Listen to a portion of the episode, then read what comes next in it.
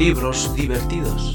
Hola amigos de Libros Divertidos, estamos aquí en una nueva edición de Libros Divertidos y estamos a 1 de julio y como estamos a 1 de julio, pues comenzamos mes. Y nuestros amigos, tanto Salvador como Guillermo, han propuesto presentar novedades. Esas novedades que todos queremos tener en nuestro, eh, pues bueno, iba a decir, en nuestra mesilla, pero como son electrónicos, pues ya no hay mesilla. ¿Qué tal, Salvador? ¿Qué tal, Guillermo? Muy bien. Muy bien. Muy bien. Bueno, pues eh, veo que estamos realmente bien, estupendamente. Bueno, yo podría estar mejor sin COVID, pero bueno, bien. Bueno, pero, pero eh, así eres uno más. Eres, te has- has- formas parte del club de todos los que hemos pasado COVID. Me he leído un libro de 600 páginas en tres días, pues Madre de Dios. Lo que Ay, da el ay. COVID. Guillermo, Salvador. Muy bien, muy bien. muy bien. No, que no te entre la envidia. Sí, a ver, pues le dado un poco, ¿eh? me entra envidia por lo que está comentando antes con él, que al final es Joel Dicker y realmente me ha dicho que ha vuelto a sorprender. Después de cuatro libros, vuelve a sorprendernos con la parte 2 de, de quién realmente lo que es Harry Kedert, una vez más. Sí, sí, sí. Vamos, yo estoy acabando uno y el mañana empiezo con Joel Dicker otra vez. Sí, sí, no tengo ninguna. no Bueno, tengo pues ninguna eh, ninguna hoy vamos de novedades. Novedades, Guillermo. ¿Qué novedades destacarías tú eh, para que podamos pensar que el mes de julio, que es veraniego, y que vamos a leer al menos tres libros por semana? ¡Hala, Eh. hala, hala! Estamos de tertulia, ¿eh, Eliseo? ¿eh? Tres libros por tres semana. libros por semana. Y podemos pensar en, en- en- en poner en nuestro, en nuestro eh, sistema de libro electrónico, o si lo compramos. Yo, el primero que pondría, el que me acabo de leer, el de Joel Dicker, que se titula El caso de Alaska Sanders. Ajá. Luego pondría en segundo lugar el que le falta muy poquito para acabar a Salvador, que es de Manel Oreiro, La ladrona de libros. De Y un de hueso, tercero, de hueso. el de Miquel Santiago, acabando en un principio la trilogía de Lumbe, que se llama Entre los Muertos. Me los he leído los tres y los tres los recomiendo para este verano. Yo creo que se puede leer en menos de una semana. Lo- Los tres. Los tres. O, Claro. o uno Te has dicho en una semana tres, me digo que en menos de una semana. Bueno, vamos a dejar aquí a Guillermo a un lado y vamos con Salvador, que nos va a dar una visión distinta de si se puede o no se puede leer estos, estos tres libros en una semana. A ver, eh, si estás eh, de vacaciones, estoy de acuerdo con Guillermo. Son tres libros que enganchan a tope, pero a tope es, es poco. A ver, yo me estoy acabando el de La ladrona de huesos, que nunca me había imaginado eh, con esta trama eh, aquí en, España, al final, en Santiago de Compostela, que no me lo he acabado, pero que, insisto, me queda muy, muy poco y desde hace dos días eh, no paro de leerlo y lo he, realmente es uno de los libros que he dejado poco a poco alargándose porque me ha gustado mucho. Primero la temática, las formas, todo. Decir, bueno, me va a deleitar a ver cómo acaba esto. La verdad es que sí. Y lo de Joel Dicker, que llevamos desde hace 10 años, el primero, eh, ¿quién mató a Lona? Perdón, a.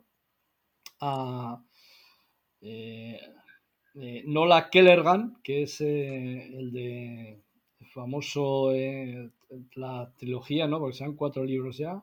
Eh, de este de Joel Dicker eh, y ha sacado la segunda parte, por decirlo de alguna manera, es que es, que es impresionante. Sí, es una secuela. Sí, sí, sí, o sea, es...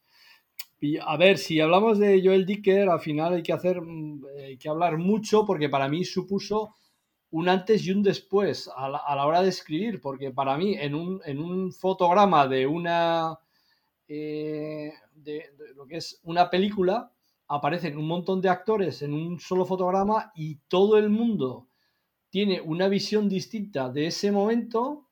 Corrígeme, eh, Guillermo, si me equivoco. No, es verdad, Eh, cierto. eh, en ese momento todo el mundo tiene un fotograma de todo eso y todo el mundo tiene una historia y tiene una visión distinta de lo que es esa escena. Y esa es la ventaja de Joel Dicker, que en un momento dado, como hemos hablado muchas veces, parece que, que estamos en Twin Peaks, que todo el mundo tiene eh, la oportunidad de, matar a Nola Kellergan. Dice, ¿por, ¿por qué? Pues todo el mundo tiene, todo el mundo podía, todo el mundo podía hacerlo. Y, y al final, pues bueno, pues eh, llega un momento pues que el final tiene, el libro tiene un final, pero hay que leerlo, hay que leerlo. Yo la primera vez que me regalaron ese libro que todavía leía en, en papel, creo que llevábamos la decimosexta edición, la decimosexta, perdón, decimosexta edición y llevaba ese libro, no llevaba ni un año en el mercado y me lo regalaron por eso. Dice, oye, no sabía qué, regalarte y me regalaron aquello. Yo encantado, no sabía nada, pero vamos, me quedé encantado de todo esto. Bueno, uh -huh. puedo seguir hablando. Vamos a ir pasando a, a, Guillermo que cuente otras cosas, pero bueno. Tenemos muchos libros ¿eh? para comentar. La verdad es que eh, le pasa, tenemos un guion para ver todo esto, Guillermo. Y hay, sí. hay unos cuantos, ¿eh? pero unos cuantos. Y vale la pena, ¿eh? vale la pena todo todo. En fin, me callo. Yo me callo si no me enrollo. Vamos allá, Guillermo. Eh, Las formas del querer de Inés Martín. Sí, muy bueno, muy bueno. Muy pues para mí me ha, eh, me ha, gustado mucho, la verdad. Bueno. Es un premio Nadal bien, bien merecido, sí. que es un, uno de los galardones más antiguos literarios de España. Y, y la verdad, pues no tiene desperdicio. Ella lo presentó con un seudónimo, ella lo presentó con un seudónimo de, de, un hombre femenino, Candela, uh -huh. y bueno, pero ella firmó, lógicamente, como, como ella, con, con, su nombre real, Inés Martín Rodrigo. Y así como a mí me ha gustado, también ha recibido sus críticas negativas por el tema de la memoria histórica. Y en, en cierta manera también es un poco autobiografía por parte de ella, porque dentro de lo que es la historia de la protagonista habla de, de, la anorexia y ella estuvo 15, 11 años así también con anorexia y por eso también cuando lo lees te pones en la piel del personaje y te llena. A mí me ha gustado mucho por la parte que estamos comentando, de la parte eh, reciente, de la España reciente, de la España reciente, pero además de algo que a mí me une mucho, que son los pueblos de España, y que realmente yo me he sentido identificado de muchas maneras, sobre todo de, pues bueno, de las formas del querer de, de, lo que había antiguamente, ¿vale? Es decir, la familia no solamente estaban los padres y los hijos, y los hijos que están en multitud de actividades del colegio y, y sociales, sino que realmente hay tíos, hay sobre todo hay abuelos, que participan mucho de, de, toda esta novela y que realmente enriquecen, pues bueno, todo lo que hemos eh, aprendido la gente de los pueblos, insisto, de, pues bueno, de, de, todo lo que había en aquella época, a pesar de las críticas, lo que dice Guillermo, pues bueno, pues realmente... Pues, Un bueno. segundo, vosotros seguir hablando, que tengo que abrir la puerta, ¿vale? Pues tú dirás, pues, bueno, luego cortas, como eres el productor, cortas. Claro. Eso es lo bueno, Guillermo. Pues la verdad que sí. El, el, que hace el montaje es el que hace y deshace. De cortar. A mí lo que más me ha gustado de, de todo esto, a mí personalmente, pues estas, sobre todo, a ver, no es una novela costumbrista, porque no yeah. es al uso, pero realmente a mí, te, acuérdate de lo que te estoy diciendo, tenemos que hablar de lo que es eh, Tigres de Cristal. También. Otra parte de lo que es de la historia reciente de España, además más de tu tierra, de Barcelona, de, de Barcelona y los de alrededores de Barcelona, sobre todo la gente que venía de inmigrantes para trabajar en, en, la parte, pues bueno, en este caso industrial, que antiguamente era textil. Sí. Y esa parte, esa parte es muy, muy interesante también, porque realmente había mucha, mucha gente que venía de los pueblos una, una, casuística muy, muy determinada, pero que, que, vale la pena recordar todo aquello, que forma parte de lo que es la cultura, que en estos momentos eh, una parte muy importante de lo que es Cataluña y sobre todo los alrededores de Barcelona, sobre todo en la zona industrial, los círculos eh, industriales textiles antiguamente de Cataluña, perdón, de Barcelona. A mí, yeah. a mí eso me parece, ya vamos, yo he visto muchos paralelismos entre la novela, que no es costumbrista, insisto, de los pueblos de aquella época, sí. y la parte que no he visto, pero que sí que he notado que, que realmente me podía haber afectado, de, de, del círculo este, pues de la zona industrial catalana de, de- Barcelona y no sé, yo conozco Barcelona porque he trabajado, bueno, y Cataluña en general porque he estado mucho más de nueve años en, digamos, en, en lo que es Cataluña, pero no lo, he- no lo he vivido, o sea, quiero decir, pero, pero que a mí me, me ha gustado por eso mismo y aparte, bueno, tiene una trama muy, muy interesante, la de Tigres de Cristal, a mí me ha gustado mucho, mucho, mucho. Eh, Guillermo, El Sí. Camino del Fuego de María Oruña. Este pre- precisamente me, leí, me leí el penúltimo de ella, el de la. María esconde, lo que la, lo que la María esconde, Sí, pero este eh, se adelantó Salva. Salvador y lo tengo pendiente, pero no lo he leído. A ver, esa parte, esa parte, eh, eh, yo, yo, yo me la leí porque, me- nada, vuelvo a repetir, a mí los libros que me gustan son libros de tres días, de fin de semana. Este es el cuarto que, que leo y, y me gustó porque la autora me, gust- me gustaba, los escenarios que describía eran de Cantabria, pero ahora se fue a, a la parte, a Scotland. Y volvemos a lo de siempre. Se trata de descubrir en, en la parte de Escocia un crimen eh, que, bueno, entra la, lo que es la policía escocesa y la policía española, porque se van, de la mano y al final, pues bueno, pues describe- describen, pues bueno, eh, paisajes muy, muy verdes de, Escocia, muy, muy tranquilos y al final, pues bueno, al final, bueno, es otra trama distinta. A mí me gustó, me gustó. Muy, mucho más tranquilo que el último que estamos hablando últimamente. Pero bueno, está, insisto, está en todas las librerías. Eh, el que no conozca a esta autora, pues yo casi le recomendaría que empezara por lo que es, eh, eh, no sé, el- lo que es, eh, lo que, mm, el primero que, que- que hizo ella, que es, en principio es, lo, ¿cómo se llama? El- lo que, No me acuerdo. ¿Cuál es? No te puedo ayudar. Es que estamos aquí un poco de, de- de tertulia, pero es el. Bueno, luego cortas tú, Eliseo, pero. es- Eh, vamos con Guillermo. Eh, el caso de Alaska Sanders, de Joel Dicker. Ese sí que sí que lo has leído, ¿no, Guillermo? Es el que me he leído en, en dos días y medio. Menos mal. Y, y- y porque estaba un poco pachucho, si no me lo leo antes. Una sentada. tío. Exacto, es espectacular, no tiene desperdicio. O sea, pero a ver, yo, yo la pregunta es que voy a empezar a leerlo y como insisto, estamos de tertulia, que, que vale la pena. Eh, si empiezo mañana, que es sábado, que ya me lo he descargado, acabo el domingo y seguro que me lo he leído, ¿no, Guillermo? Seguro, conociéndote seguro.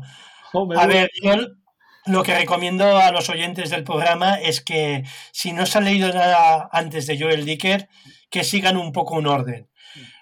Para saber de qué va un poco la historia esta, tiene que haberse leído antes, bajo mi opinión, y creo que la de Salva también, el caso, lo que ocurrió a, Har- a Harry Keber, que es la primera novela de Joel Dicker, y a partir de ahí, pues este tiene cosas de esta novela y de la que está entre medio, que es el libro de los Baltimore. Y repito, es un libro que empiezas a leer y no puedes dejarlo.